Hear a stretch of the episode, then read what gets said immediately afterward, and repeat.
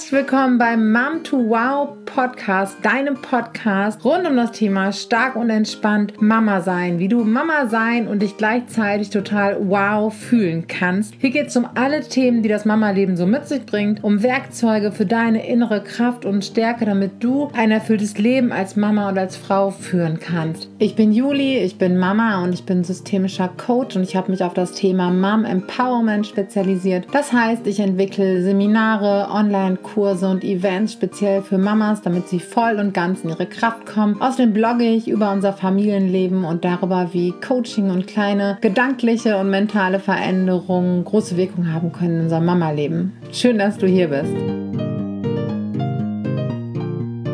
Heute gibt es eine ganz besondere Episode mit einem Interview, und zwar mit einem Interview mit Kerstin Schmidt, erste Vorsitzende des Vereins Windrose.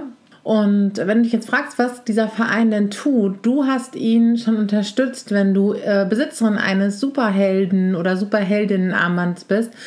Denn ein Teil äh, der, der Spenden aus dieser Aktion ging auch an den Verein Windrose, für den ich auch seit einiger Zeit mich ein wenig äh, engagiere und Windrose e.V. kämpft gegen Menschenhandel und Zwangsprostitution. Und wenn du dich jetzt fragst, was das Ganze vielleicht überhaupt mit, äh, mit dem ganzen Mama-Thema zu tun hat, was uns oft nicht bewusst ist. Die Frauen, die in Zwangsprostitution und im Menschenhandel sind, ihren Arbeiten, die tun das wahnsinnig oft oder in erster Linie, um auch ihre Familien zu unterstützen. Und was uns auch oft nicht bewusst ist, auch diese Frauen sind Mamas, haben Mamas und ähm, ja, und jeder, der eine Familie hat, weiß, was für ein unglaublicher Druck das ist oder wie unglaublich wichtig einem diese Familie ist. Und nicht selten gelangen diese Frauen auch äh, in die Situation, in der sie sind, weil sie einfach ihre Familie in der Heimat unterstützen möchten und äh, gelangen dann in einen Teufelskreis, über den Kerstin aber auch noch ein bisschen mit mir sprechen wird. Außerdem möchten wir dich gerne darauf hinweisen, dass schon ganz bald ein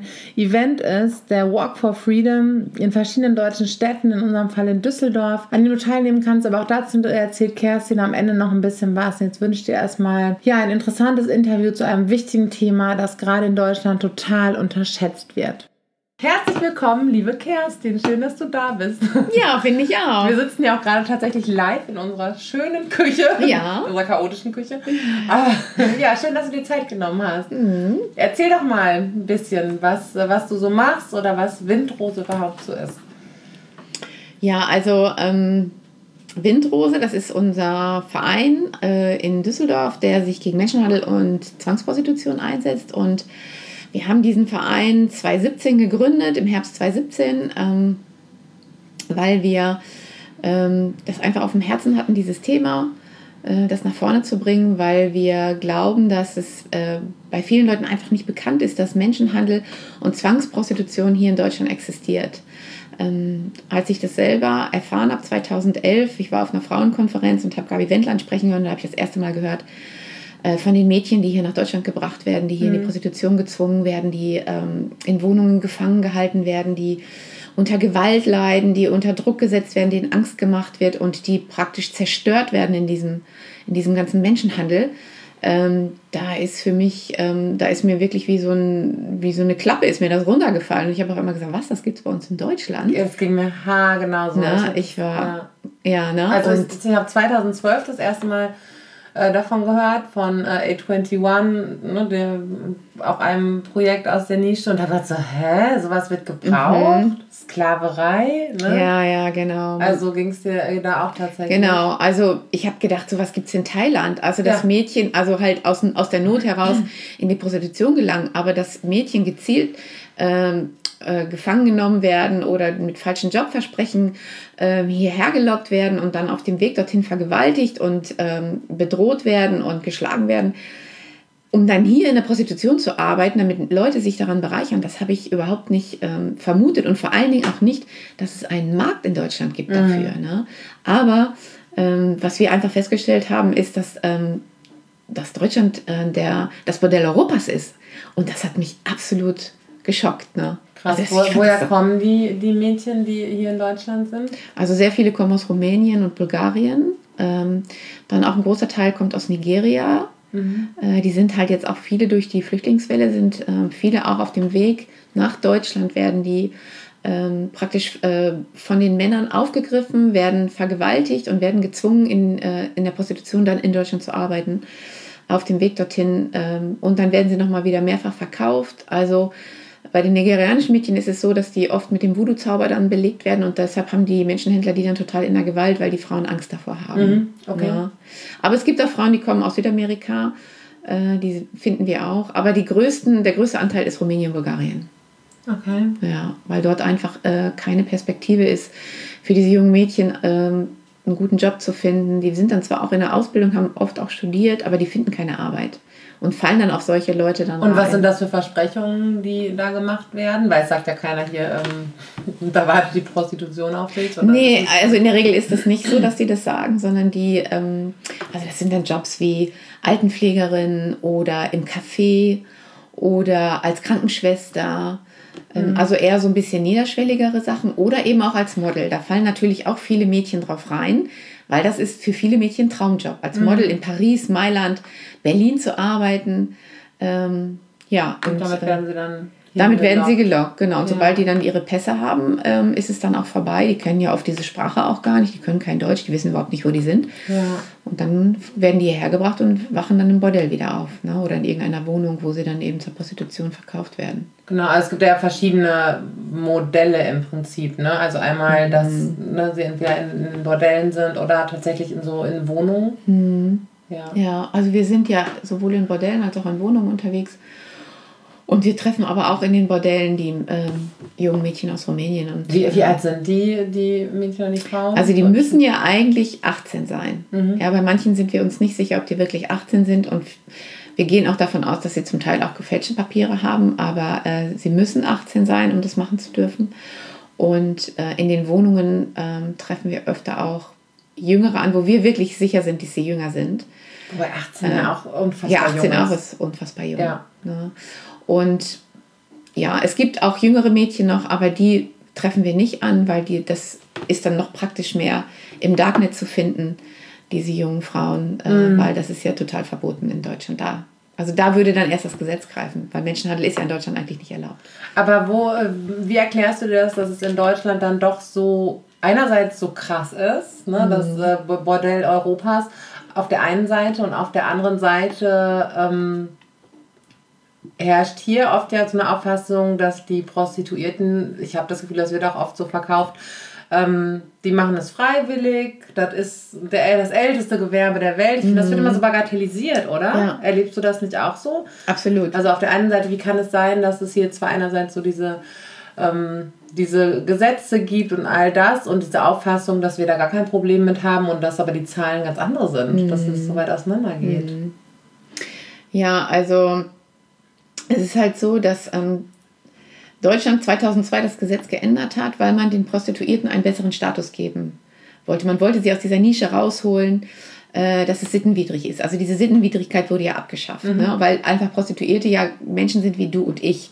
So, man wollte sie auf diesen legalen Status heben und wollte ähm, Prostitution als ähm, Beruf wie jeden anderen verkaufen. Und deshalb hat man dieses äh, Gesetz damals mhm. eingeführt. Es war ein guter Gedanke dahinter, ist aber letztendlich zum Albtraum für die Frauen geworden, weil die äh, Statistik zeigt heute, dass nur maximal 4% der Prostituierten überhaupt angemeldet ist und auch dieses Gesetz in Anspruch nimmt und Steuern zahlt und äh, Krankenversicherung in Anspruch nimmt und so, weil eben die meisten Frauen, die in der Prostitution arbeiten, eben aus diesen umliegenden Ländern kommen. Es gibt nicht mehr so viele deutsche Frauen, die das machen, weil das Gewerbe halt so hart geworden ist. Aber der Staat verdient natürlich einen, einen Haufen Geld mit den Bordellen mhm. und ähm, möchte das natürlich ungern eigentlich aufgeben. Ja, es wird unheimlich viel Geld damit umgesetzt und mit dem Menschenhandel, Ach, das ist eins der drei lukrativsten Geschäfte überhaupt in dieser Welt neben Waffen und Drogen. Und es ist der Zweig, der am schnellsten wächst. Ja, und es werden, okay. es werden schätzungsweise in Europa und Nordafrika 130 Milliarden Euro umgesetzt äh, mit dem Menschenhandel. Ja. Und ähm, ja, und das ist halt einfach, das ist halt einfach ein lukratives Geschäft. Und seitdem die Grenzen geöffnet sind, ähm, ist es ja auch für die, ähm, für die rumänen und bulgarischen Menschenhändler, für alle Menschenhändler ist es lukrativ. Also du kannst einfach nach Deutschland kommen und Prostitution ist erlaubt. Mhm. Ja, ist sogar legal, ist ein Beruf wie jeder andere. Und deshalb kannst du die Frauen in die Prostitution verkaufen, weil den Menschenhandel kann man in der Regel nicht nachweisen, weil die Frauen nichts sagen, weil sie Angst haben. Ja. Ja, und deshalb verdienen die sich hier eine goldene Nase damit. Ne?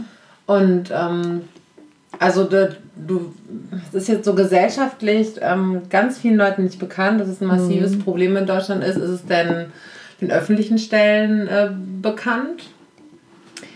Also es gibt in Deutschland ja auch eine Pro-Prostitutionsliga. Das ist zum Beispiel Hydra in Berlin, weil es gibt ein paar, ähm, paar Prostituierte auch, das sind nicht so viele, aber die ähm, stehen ein eben für ihren Job. Die machen das ihr Leben lang und die können auch nichts anderes machen. Ähm, und wenn wir selber uns das vorstellen, wie dieser Job läuft, kann ich mir gut vorstellen, dass es auch schwierig ist, in einen anderen Beruf zu gehen. Mhm. Ähm, weil du dich einfach auch durch diese Prostitution ähm, veränderst du dich ja auch, deine Seele verändert sich. Das ist ja eigentlich auch immer Gewalt, die du erlebst. Äh, wenn du mit Männern schlafen musst, mit denen du eigentlich gar nicht schlafen willst.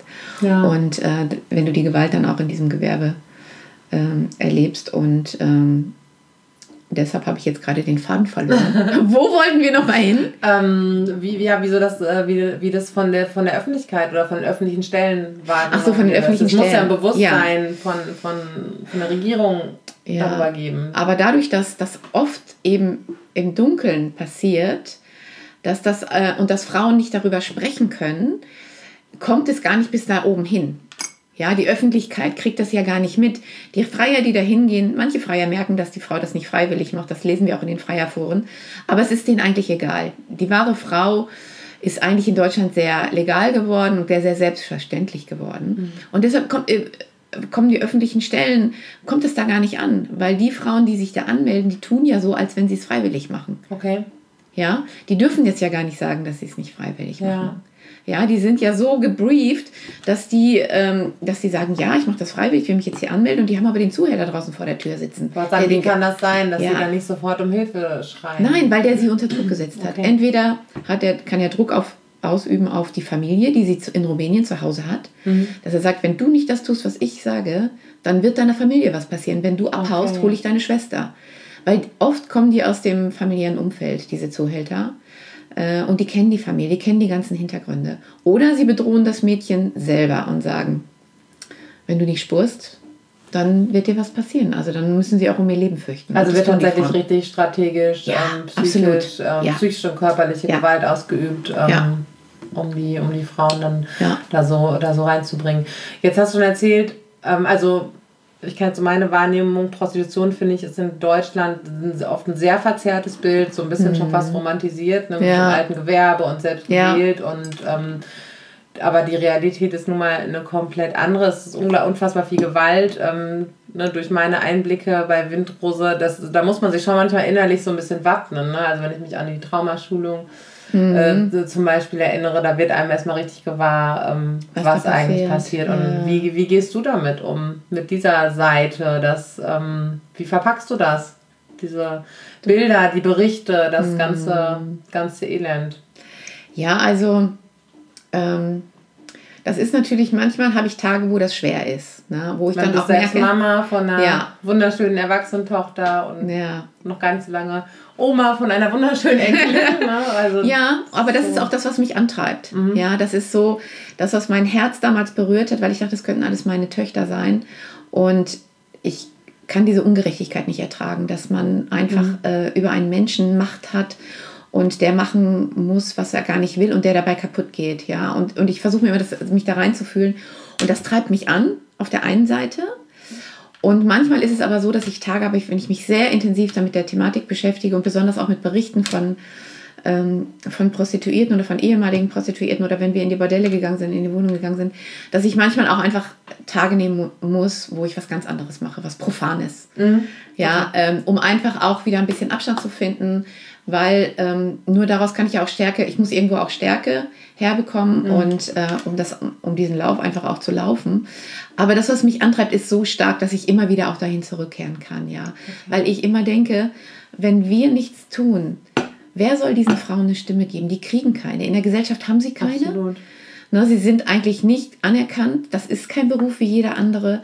Und ich, ähm, und diese Frauen, die tun mir einfach unendlich leid weil sie mhm. haben kein normales Leben. Sie müssen den ganzen Tag anschaffen oder die ganze Nacht. sie haben, kein, sie haben keine Freude, so wie wir mit Urlaub und einfach schön mit Frauen Kaffee trinken gehen oder das Leben mal Familie. genießen. Familie können mhm. sie gar nicht haben. Wenn sie Kinder haben, sind die irgendwo anders. Und ich finde das so, ähm, ja, dass ich einfach so denke, ja, ähm, wenn wir nichts tun, wer tut dann was? Ne? Ja. Und, und ja, und da war eine gute Balance auch zu halten zwischendurch. Einfach auch ähm, was anderes zu tun und auch das Leben zu genießen, das ist wichtig. Dass du dich wieder so auftankst. Ja, genau. dafür. Kannst genau. du ein bisschen erzählen war, ähm, über die Arbeit von Windrose, über die verschiedenen Arbeitsfelder und mhm. äh, was Windrose so macht? Ja, kann ich gerne machen. Ich versuche das einfach mal so ein bisschen kompakt zu machen. Mhm. Also, ähm, was wir ja schon gesagt haben, wir machen so aufsuchende Arbeit und besuchen Frauen in den Bordellen und Bordellwohnungen, um denen einfach Wertschätzung zu geben, um ihnen zu zeigen, da ist jemand, der dich sieht und wenn du Hilfe brauchst, dann kannst du mit uns reden. Ähm, und wir geben ihnen Geschenke und ähm, wollen ihnen einfach was Gutes tun. Das ist das eine. Und natürlich auch, um zu gucken, ist da jemand, der Hilfe braucht und können mhm. wir dem helfen, rauszukommen. Das andere ist, dass wir Aufklärungsarbeit machen, viel Aufklärungsarbeiten. Ich bin oft auf Infoveranstaltungen, Elternabende zu dieser Thematik, um einfach darüber zu sprechen. Und, ähm, und, wir, und wir haben eine große Veranstaltung im Jahr, das ist der Walk for Freedom von A21, mhm. von dem du auch vorhin schon gesprochen hast. Das ist ja dieser große Schweigemarsch, der weltweit mhm. stattfindet in über 400 Städten dieser Welt, in über 50 Ländern.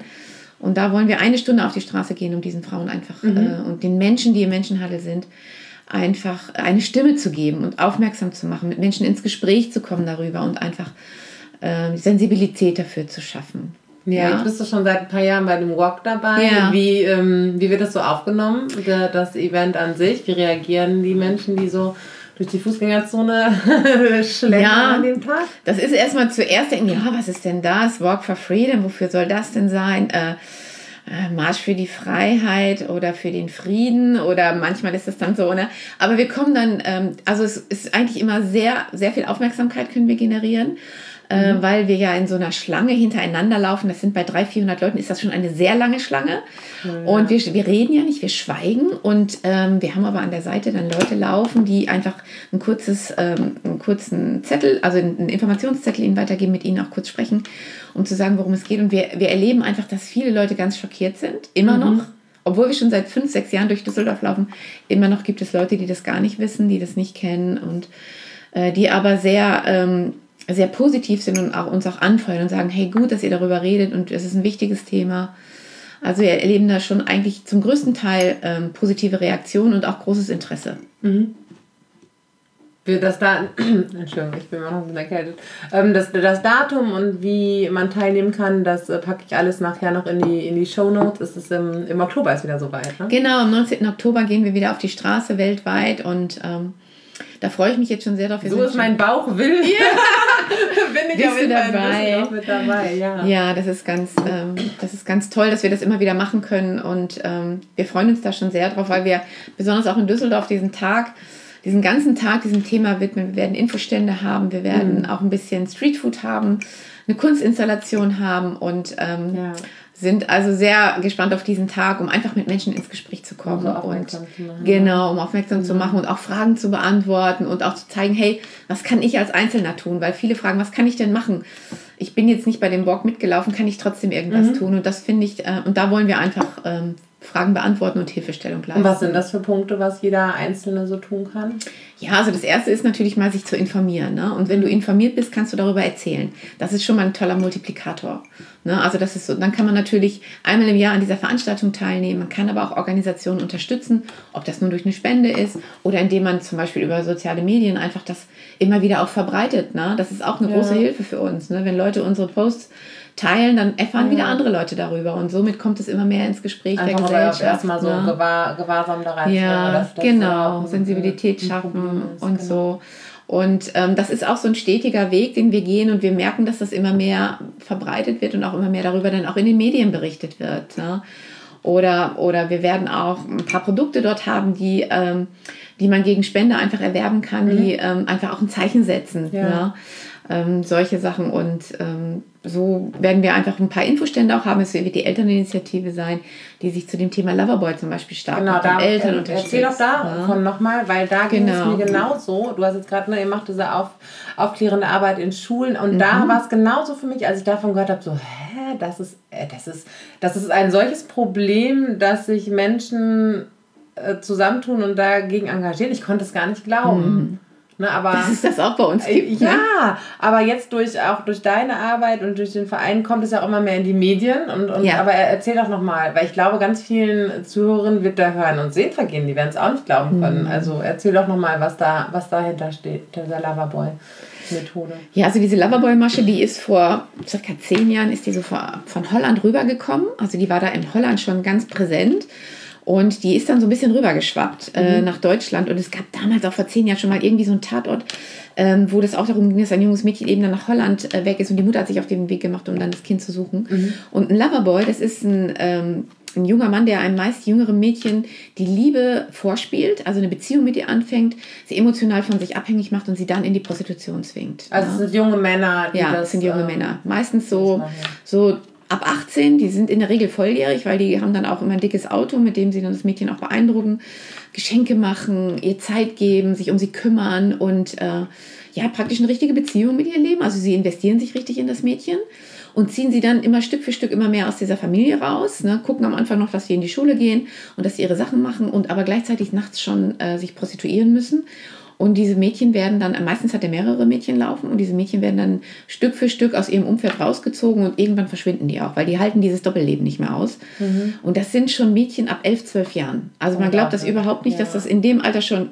losgeht, aber ich habe selber eine Tochter. Ich weiß, dass die mit elf schon sagte, Mama, ich brauche jetzt einen Freund. Ja. So. Also, dass das einfach so anfängt, dass die danach gucken. Und ähm, und wenn man, und es ist dann eben total wichtig, dass man in dieser Zeit, in dieser Pubertät, das ist echt schwierig, Mädchen grenzen sich da auch mal schon mal gerne ab von ihrem Elternhaus, wollen ihren eigenen Weg kennenlernen und Klar. sind dann empfänglich für sowas. Ne? Das kann manchmal auch einfach eine schwierige Situation sein, in der sie stehen, ob das ein Schulwechsel ist, ein Ortswechsel, weil die Familie umgezogen ist oder äh, sie eine neue Schule besuchen, noch keine Freunde haben. Das sind manchmal so Punkte. Es ist einfach nur, dass der Loverboy genau diesen Punkt erwischen muss. Also die, und aber die suchen ganz strategisch ja, und gezielt. Die suchen ähm, strategisch nach diesen Mädchen ja, und äh, machen das über verschiedene Plattformen, ob das nun vor der Schule ist, äh, über Bekannte in der Schule. Oder eben, äh, was immer mehr kommt, sind natürlich soziale Medien. Ne? Mhm. Die versuchen über Medien, soziale Medien die Mädchen anzuschreiben und zu kennenzulernen. Und ähm, Wer steht denn hinter diesen Loverboys? Ne? Weil man denkt mal so, kann man als junger Mann, hat, haben die jetzt schon so eine eigene krasse kriminelle Energie mhm. oder steht dann, stehen dann da Organisationen noch hinter? Unterschiedlich. Also es gibt Loverboys, die arbeiten eigenständig, die kommen aber meistens auch aus einem schwierigen Hintergrund. Mhm. Das ist jetzt nicht der nette äh, Nachbarsjunge, der ganz ja. normal aufwächst, sondern das sind meistens Jungs, die auch schon eine schwierige Kindheit hinter sich haben. Oft gibt es auch da schon sexuelle Übergriffe bei den Jungs in der Familie oder sie kommen aus einem ähm, kriminellen Hintergrund, wie eben auch Hells Angels oder Banditos, aus solchen Gruppierungen. Ähm, wo sie einfach dann, da werden die gut aussehenden Jungen rausgesucht und die werden dann eben losgeschickt für diese Arbeit, weil die einfach auch viel Geld mit den Mädchen verdienen und das geht halt dann auch in so eine Organisation rein. Also es gibt beides. Mhm. Ähm, genau, also kann man nicht immer so sagen, dass es ein Einzeltäter ist, aber es gibt auch manchmal ältere und dann gibt es auch ältere Frauen, die da reinfallen. Das ist so ein bisschen äh, angelehnt an den Heiratsschwindler, den, den es mhm. früher öfter gab. Das ist ja heute auch nicht mehr so verbreitet. Aber diese Loverboy-Masche, die wird halt immer äh, stärker. Und wir sind ja da mit so einem Präventions mit dem Präventionsprogramm Liebe ohne Zwang an Schulen unterwegs. Mhm. Das ist so ein interaktiver Workshop. Und wir erleben dort an den Schulen, das hätten wir niemals gedacht, als wir vor zwei Jahren damit anfingen, dass wir an jeder Schule haben wir Mädchen, die betroffen sind. Und das ist und so krass. Das ist so krass. Wir hätten das nicht gedacht. Wir hätten gedacht, wir machen hier eine Aufklärungsarbeit und eventuell begegnen wir mal irgendwann jemanden. Aber egal ob an der Förderschule oder am Gymnasium, es zieht sich komplett durch die Gesellschaft. Krass, ja. Überall sind Mädchen, die entweder selber betroffen sind oder jemanden kennen, der betroffen ist. Und ähm, wir sind jetzt schon seit zwei Jahren unterwegs und wir merken, dass es die Tendenz steigend ist. Ja. Und ähm, ja, und das erschreckt uns natürlich und umso wichtiger finden wir diese Aufklärungsarbeit an Schulen, also ihr informiert dann aber sowohl Eltern als auch als auch Wir Kinder. versuchen, genau, wir versuchen Elternabende immer zu initiieren, damit Eltern auch Bescheid wissen ähm, und dann im Anschluss dann eben die Workshops durchzuführen. Und äh, was wir jetzt machen noch, was wir vermehrt machen, wir versuchen Schulsozialarbeiter zu engagieren, dass die selber diese Workshops durchführen, ah, ja. damit wir einfach eine, viel mehr Multiplikatoren haben. Denn wir können wie du dir wahrscheinlich auch schon denken kannst, wir können nicht an jeder Schule von NRW sein. Wir machen zwar die Bundeslandkoordination, aber wir haben eigentlich noch viel zu wenig äh, Multiplikatoren in den ganzen Städten. Mhm, also die quasi diese, diese Schulungen dann durchführen. Die die Workshops die, dann die machen, Workshops genau, mhm. genau. Genau, also das machen wir. Wir bieten zweimal diese Multiplikatorenschulung an im Jahr. Und ähm, ich fahre auch schon mal ähm, in andere Städte und biete dort eine Multiplikatorenschulung für Schulsozialarbeiter an, damit die das dann dort in ihrem Landkreis machen können. Und wir glauben, dass das ein guter Weg ist, damit einfach die Gesellschaft äh, flächendeckend mhm informiert werden kann, damit diese Loverboys einfach keine Chance mehr ja. haben, weil einfach die Kinder gut informiert sind, weil die das sofort durchschauen und weil sie nicht darauf hereinfallen ja. dann. Ne? Also könnt ihr jetzt, wenn jetzt jemand zuhört und sagt, ich bin an einer Schule oder ich möchte, das, ich finde es interessant, dann könnten die sich quasi auch, äh, auch melden und mit denen in Kontakt treten. Und, ja, auf ähm, jeden Fall. Also wir versuchen dann zu vermitteln und zu helfen, dass sie das an ihrer Schule durchführen können. Und gerade auch die Lehrer, die sind ja auch schon Pädagogen. Ne? Wir, wir geben denen das Material dann an die Hand. Die können mhm. das natürlich auch an ihrer Schule selber machen. Wir unterstützen dann, wenn wir können, auch gerne mit einem externen Multiplikator, weil das dann nochmal eine andere Präsenz in der Klasse hat bei den. Schülern. Ne? Ja. Das läuft dann nochmal ein bisschen für die Lehrer oft ein bisschen einfacher. Also da gibt es verschiedene äh, Wege, das mhm. zu machen. Aber das machen wir gerne. Also da kann man sich gerne an uns wenden. Ja. Also wir sind für ganz NRW zuständig und ähm, helfen da gerne mhm. weiter. Und ähm, wenn, was hast du denn für, hast du vielleicht Tipps für Eltern? Wie kann ich mein Kind, also wie kann ich einerseits meine, meine Töchter, wie kann ich auch meinen Sohn vielleicht schützen, sich in was mhm. reinziehen zu lassen? Mhm. Gibt es da Möglichkeiten, die Eltern haben? Ja, also äh, wenn Eltern sich informieren und mit, ihnen, mit ihren Kindern darüber ins Gespräch gehen, das ist schon mal ganz viel. Also wenn so ein guter Kontakt genau, einfach da ist. Genau, das ist ganz wertvoll. Und was wir, was wir immer sagen, ist, bleiben Sie an Ihren Kindern dran. Ja, also die Eltern müssen an den Kindern dranbleiben. Pubertät ist oft eine schwierige Zeit. Mhm. Ähm, aber es geht nicht darum, das Kind zu überreden, irgendwas zu tun, sondern einfach immer dranbleiben. Mit den Kindern sprechen, sie herausfordern, mit ihnen zu sprechen und einfach zu gucken, was macht das Kind und einfach auch aufmerksam zu machen. Mädchen, wenn sie, in, wenn sie diesen Weg gehen, wenn sie jemanden kennenlernen, dann verändern die sich. Und da gibt es ganz, ähm, da gibt es Merkmale, woran man erkennen kann, ähm, dass ein Kind vielleicht auf einem falschen Weg sein kann. Ne? Und dass man einfach mit dem Kind darüber spricht. Wir arbeiten gerade mit einer Mutter zusammen, deren Tochter genau das passiert ist, kommt aus einem super stabilen Familienhaus, hat eine ganz tolle, engagierte Mutter, Sozialarbeiterin. Und das mittlere Mädchen, die ist an so einen Loverboy geraten. Und die Mutter ist aber immer dran geblieben an der Tochter. Die hat gemerkt, irgendwas ist komisch und ähm, ist immer, hat versucht, im Gespräch zu bleiben und ähm, hat es geschafft, dass das Kind, das war schon mit einem Fuß, war in der Beziehung schon drin und sie hat es aber geschafft, äh, mit dem Kind gemeinsam da rauszugehen, bevor das Kind in den okay. Brunnen gefallen ist und was Schlimmeres passiert ist. Und ähm, sie sagt immer, bleiben Sie an den Kindern dran. Ja, und, und versuchen Sie einfach nicht den Faden zu verlieren. Ne? Das ist also das Wichtigste. Die, über, eine, über die Beziehung. Über genau, die Beziehung. über die Beziehung und machen Sie sich schlau.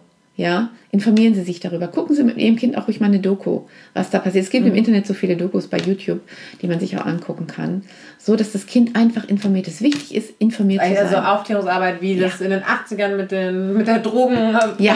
das ist ja so selbstverständlich, genau. aber da mussten auch erstmal Leute für losgehen. Ne? Und, ähm, genau, alles hat irgendwie einen Anfang und erst ja. laufen dann Leute los, aber wenn die Eltern selber sagen, pass mal auf, das ist ein Thema, das passiert an den Schulen und ich möchte dich davor schützen, lass uns mal gemeinsam so eine Doku angucken. Also wir helfen da auch gerne, was sind gute Dokus, was benutzen mhm. wir selber auch in den Schulen. Da kann man uns gerne einfach anschreiben und wir, wir ah versuchen ah, jetzt cool. auch okay. äh, auf unserer Windrose-Seite da noch mehr in der Zukunft noch mehr reinzustellen, damit es Hilfestellung mhm. ist für Eltern. Weil informiert sein, wer informiert ist, der kann sich auch schützen. Ja. Ja, genau. Also wer Windrose unterstützen möchte, wer sich für die Arbeit interessiert, die Kontakte stellen wir super gerne her. Mhm. Äh, der Walk for Freedom, genau, ist auch schon bald wir freuen uns schon sehr auf den Tag. Ja. Genau. Gibt es noch irgendwas, was ich vergessen habe? Es gibt ja ganz viel, das ist ja so ein super vielschichtiges Thema, aber was dir noch so ähm, auf dem Herzen liegt, was du wichtig findest? Ja, also was noch, was so, was wir festgestellt haben im Laufe unserer Arbeit, ist, dass wir, ähm, dass wir glauben, dass sich politisch was ändern muss in unserem Land. Mhm. Einfach damit wir ähm, damit wir diese Prostitution bzw. diese Zwangsprostitution und den Menschenhandel bekämpfen können, muss sich politisch was ändern. Und dieses Gesetz, was zwar vor zwei Jahren angepasst wurde, was aber nicht ausreichend ist, um wirklich diese vielen, vielen Frauen, und man geht davon aus, dass es 80 bis 90 Prozent der Prostituierten stehen unter Zwang, ähm, dass sich das nicht ändern wird, wenn wir nicht das Gesetz ändern. Und deshalb sind wir sehr, äh, haben, versuchen wir jetzt uns politisch auch zu engagieren und die Politiker mit reinzunehmen in diese mhm. Thematik und unterstützen ähm, diese Petition äh, ähm, Rotlicht aus.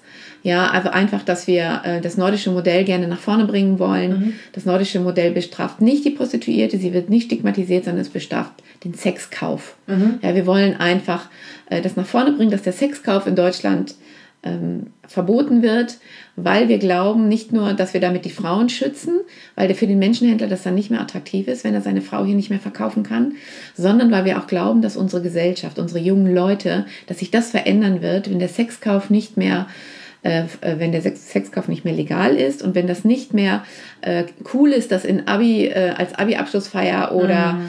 ähm, als Junggesellenabschied zu machen, in den Puff zu gehen, dass sich unsere Gesellschaft verändert. Ja, Wir haben das in Schweden, ist dieses Modell schon seit 20 Jahren aktiv und die Gesellschaft hat sich grundlegend, was das angeht, geändert. Bei den jungen Leuten ist Prostitution überhaupt kein Thema und der Sexkauf auch nicht. Okay. Und ähm, dadurch, dass Pornografie letztendlich auch Beziehungen zerstört, ja, ob das junge Beziehungen sind mhm. oder alte Beziehungen, ähm, hat sich in, in Schweden wirklich die Gesellschaft da grundlegend verändert. Und das wünschen wir uns auch für Deutschland. Wir glauben, dass unser Land das nicht braucht, diesen Sexkauf, der so legal ist und der gesellschaftsfähig gemacht worden ist. Und ja. dass die wahre Frau, äh, die wahre Frau nicht äh, selbstverständlich sein darf in Deutschland. Also dafür ja. kämpfen wir auch. Genau, das ist mir nochmal wichtig. Ja, und ich glaube, da kann jeder was tun. Jeder kann aufstehen und sagen, ja, ich will das auch nicht. Ich möchte, dass ein anderes Modell in Deutschland sein darf. Ob das nun das mhm. Nordische ist, das bestimmt auch noch ähm, Verbesserungsbedarf äh, hat. Aber es ist in unseren Augen im Moment das Beste, was es äh, europaweit gibt oder weltweit gibt. Ja. Und dafür kämpfen wir eben auch. Wie ist es denn, dass das kam jetzt gerade noch so stößt du manchmal auf Widerstände mit deiner, mit deiner Arbeit? Also gibt es ja sicherlich einigen Gegenwind. Ne? Natürlich. Von anderen Organisationen, aber auch, ich meine, das ist eine hochkriminelle, ähm, mhm. ja, sind hochkriminelle Menschen, mit denen du dich da eigentlich mhm. anlegst. Also wie, wie gehst du damit um? Also ähm, wir, ich selber lege mich ja nicht persönlich mit diesen Menschen an, mit den Menschenhändlern, mit denen haben wir direkt nichts zu tun.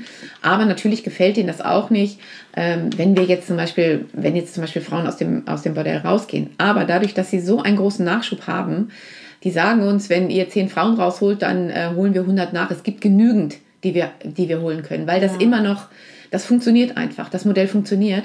Und solange wir dieses Gesetz haben, ist den Menschenhändler äh, praktisch auch sind diese ganzen NGOs für die lächerlich. Okay. Ja, weil das Gesetz arbeitet für sie. Ja, auch wenn ja. der Menschenhandel ver äh, verboten ist, Prostitution ist erlaubt. Und wenn Frauen eingeschüchtert sind und nichts sagen, dann können die schön weitermachen. Deshalb, das interessiert die nicht. Was anderes ist die, ähm, dadurch, dass wir das Gesetz verändern wollen, die Prostitutionslobby, die eben dafür ist, die viel Geld damit verdient und die die Prostitution ja auch selber nutzen, die sitzen ja bis in die hohen Ämter hinein, mhm. ähm, die sind schon eher unbequem und die, da, die, da gibt es natürlich auch Gegenkampagnen. Es gibt in NRW zum Beispiel äh, diese Lola-App, die für den Einstieg wirbt in die Prostitution. Und wenn man sich mhm. die mal anschaut, dann wird die Prostitution da total verharmlost. Da wird nicht von Krankheiten gesprochen, da wird nicht von Zerstörung der Seele geredet, da wird nicht von Gewalt mhm. geredet. Äh, sondern da wird alles verharmlost. Und das haben wir auch, aber das ist ja immer so. Ja, das ist damals gewesen, als das Rauchen verboten wurde in den Kneipen. damals haben wir gedacht, das schaffen wir nie. Ja, ja und heute? Heute gibt es das nicht mehr in den Kneipen, in den ja, fast allen Kneipen. Ne? Oder damals, ich denke immer so gerne daran, als es um die Wende ging, als es um den äh, 1989, ja, die Leipziger Demonstrationen. Da haben die damals haben die Leute nicht gedacht, dass sie es schaffen, die Wende herbeizuführen. Ja. Und heute leben wir in einem freien Deutschland, da die, gibt es die Grenze nicht mehr. Ne? Das heißt, wir als Einzelner können viel tun. Jeder kann was dazu beitragen. Und wenn wir alle gemeinsam was dagegen tun, dann können wir es auch schaffen, dass die Prostitution in unserem Land äh, nicht mehr erlaubt ist und dass der Sexkauf nicht mehr erlaubt ist. Ja, einfach, dass, dass Frauen auch anders wahrgenommen genau. werden, das gar nicht so möglich Die Würde ist, des ne? Menschen gilt nicht nur für den Mann, sondern die gilt ja. auch für die Frau. Und die wird in der Prostitution Tag für Tag äh, zerstört. Ja. Ja, wir freuen euch, äh, uns, wenn viele von euch nach Düsseldorf kommen ja. oder zu einem Walk in, in eurer Stadt, in eurer Nähe. Und genau. ähm, ansonsten, wenn ihr Fragen habt zu Kerstin und äh, zur Arbeit von Windrose, meldet euch immer gerne. Und ähm, ja, danke, danke für das tolle Gespräch und die vielen wichtigen Infos und für ja. deine tolle, tolle Arbeit. Ja, danke, dass ich hier sein durfte, Julia, und für das schöne Interview. Gerne. Es hat Spaß gemacht, mit dir darüber ja. zu reden. Danke. Ja. Ja, ich hoffe, Kerstin und mein Gespräch konnte auch bei dir so ein bisschen das Bewusstsein dafür schärfen, dass äh, Sklaverei und Menschenhandel in Deutschland tatsächlich ein großes Thema sind. Ich freue mich, wenn du beim Walk of Freedom dabei bist in 13 deutschen Städten. Die habe ich dir auch nochmal im Blogtext verlinkt. Vielleicht sehen wir uns in Düsseldorf oder du gehst woanders dafür los. Und ja, bist jetzt einfach ein bisschen sensibilisiert für das Thema, was unfassbar viele Frauen betrifft. Und ähm, ja, die liegen uns einfach wahnsinnig am Herzen. Danke, dass du hier bist. Teil gerne deine Gedanken dazu mit uns ähm, unter dem Blogbeitrag oder bei Instagram. Wenn du Fragen hast, dann melde dich jederzeit. Du erreichst Kerstin und den Rest des Teams über die Seite des Vereins und über alle Adressen, die ich auch in den Shownotes angebe. Und ja, ich danke dir einfach ähm, für deine Offenheit und dafür, dass du hier bist.